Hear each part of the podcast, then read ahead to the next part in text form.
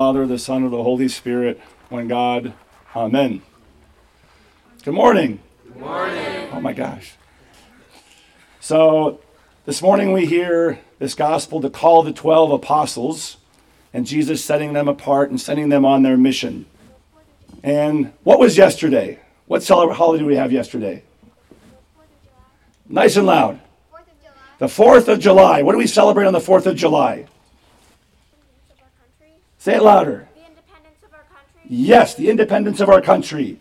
So we celebrated freedom, right? And we have fireworks to celebrate. Freedom. We're going to have hot dogs and hamburgers to celebrate. Freedom. Oh, come on, guys. To celebrate. Freedom. One more time to celebrate. Freedom. All right, we want to be free.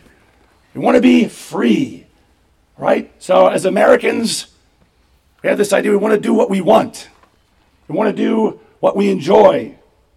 If I want to watch Netflix every night and eat chicken wings for all my life, gain all kinds of weight, have cardiac arrest, that's my right as an American, right? Yeah. If I want to drive a big, huge pickup truck, that's my right as an American, Yeah. right? Yeah. Okay. So we want freedom. And here our Lord comes the apostles, but it's a different kind of freedom. We think about freedom as the things that we want to do. And a lot of times when we're young, there's a lot of things we don't want to do. Mom tells us, make our bed. Ah! Clean your room. Ah! When you get to be older, come back at a reasonable hour. I hate you, mom and dad! right? There's things we don't want to do. And we say, I'm an American, I want my freedom. I'm sure some of you at some point when you're angry at your parents, you're like, this is a free country! So we have this idea of freedom, but the apostles were sent by Jesus to preach a new kind of freedom. So if we think back to the Adam and Eve story, Adam and Eve were in the garden, and Eve took this bite of fruit off this tree of the knowledge of good and evil, right? And she takes this bite because the devil said, Hey, God's keeping something from you. He's tricking you. He doesn't want to give you all the things that you can do, all the freedom you might want to have. He's tricking you. And if you eat this piece of fruit, you're going to be like God. And he was like, Oh, that sounds wonderful. I want to be like God. So she eats the fruit. And her first thought after she realized that might not have been a good idea, she's like, uh oh, that might not have been smart. What'd she do? Adam! Comes over. Would you like to take a bite too? He's like, okay. And by the way, if you watch any couple in a restaurant, this is something embedded in human history.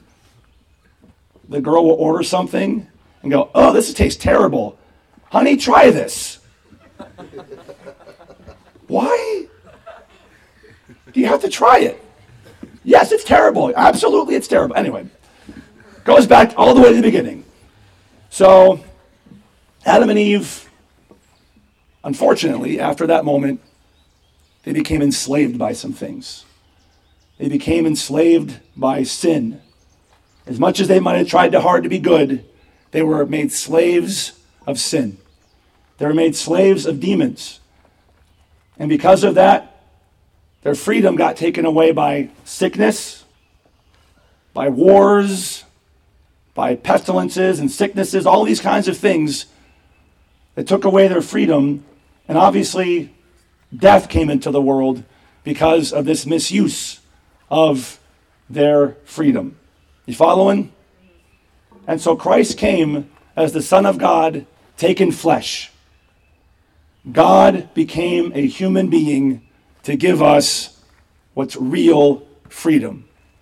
It says Christ came and told the apostles, You're going to think about the things that happened after the fall. He said, By the way, you, not just me, I'm going to let you do this. You're going to cast out demons. So those demons that held man captive all of those years, all of those millennia, you're going to cast them out through my power. You're going to cleanse lepers. You're going to heal the sick. You're going to give sight to the blind. In some cases, the apostles raised the dead. All of those things were true freedom. True freedom from sin and from the consequences of sin and from death. Spiritual death is the real death. So Christ gives us real freedom. I want you to think very hard as we go through the next week. How many people are the first time you've been to the camp before? First time campers, let's see who you are. All right, so most of you guys are vets. But I'm going to tell these guys something that I, maybe you've heard me say before. I'm going to let them know about to watch out for this. This, brothers and sisters, is the miracle of the village. All right? How many of you all that came back, when you came back into the dining hall and you heard that noise, it made you want to cry for joy that you could hear it again? That's how I felt when I walked in the dining hall last night after being away for a year. You come back and you're like, I love this place. Oh my God, I feel so at home here. I feel alive here. And you meet people here, and when you went into your cabin, you probably had this um, little emotion right here. Oh my God, you're the best friends I've ever had in my life. I think I've known you forever. Oh my God, right? You come to church and you want to stay and sway, sing even more hymns. You play hard. You have a wonderful time, and it's almost like everyone starts crying. They don't want to leave. But I want you to think about what this place does that brings that out. And think long and hard over this next week. I always like to say when you go home and you're all excited about camp, like, oh my gosh, this is so great. Oh my gosh, it was so much fun. And you go home, you try to explain to somebody, one of your friends, what this was like and why you were so excited. Think about it. You're going to go home and say, oh my gosh, it was so much fun. They're like, oh, what'd you do? I woke up early. I cleaned a cabin with probably way too dangerous chemicals for little kids. And I went to church for like an hour, heard some old priest talk to me about whatever, right? He couldn't even talk because his voice was gone. And we went to breakfast. The food's okay.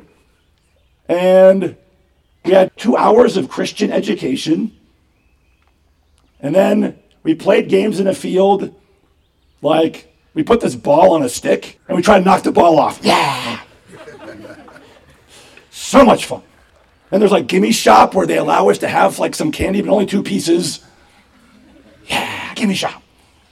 An evening program, we'll have a carnival night where we get like powder on our noses from like a card game and they look at you like you're crazy. And, and our church services, we do Byzantine chant. It's so beautiful. They're going to look at you like you're crazy. Do They look at you like you're crazy, right? And the counselor's going to take you around. Go here, don't go there. Ask my permission to go pee. right? Think of all the ways that the village, from the perspective of the world, limits your freedom. Right? We want to do whatever we want to do. Ah! But here you don't do everything you want to do. You come to church, you pray, Orthros, Vespers, you have Christian Ed. And you do all of these things. And I can just tell you from the vantage point of a priest who's kind of an old man now, I watch year after year, session after session, I've been coming back. Back to when I was a counselor. You guys all show up. You got kind of your cool cards. And the counselor tells you all the rules. Like, I hate these rules. The camp is stupid. I don't want to give my cell phone up. Why are you taking my cell phone? I want to chew gum all the time.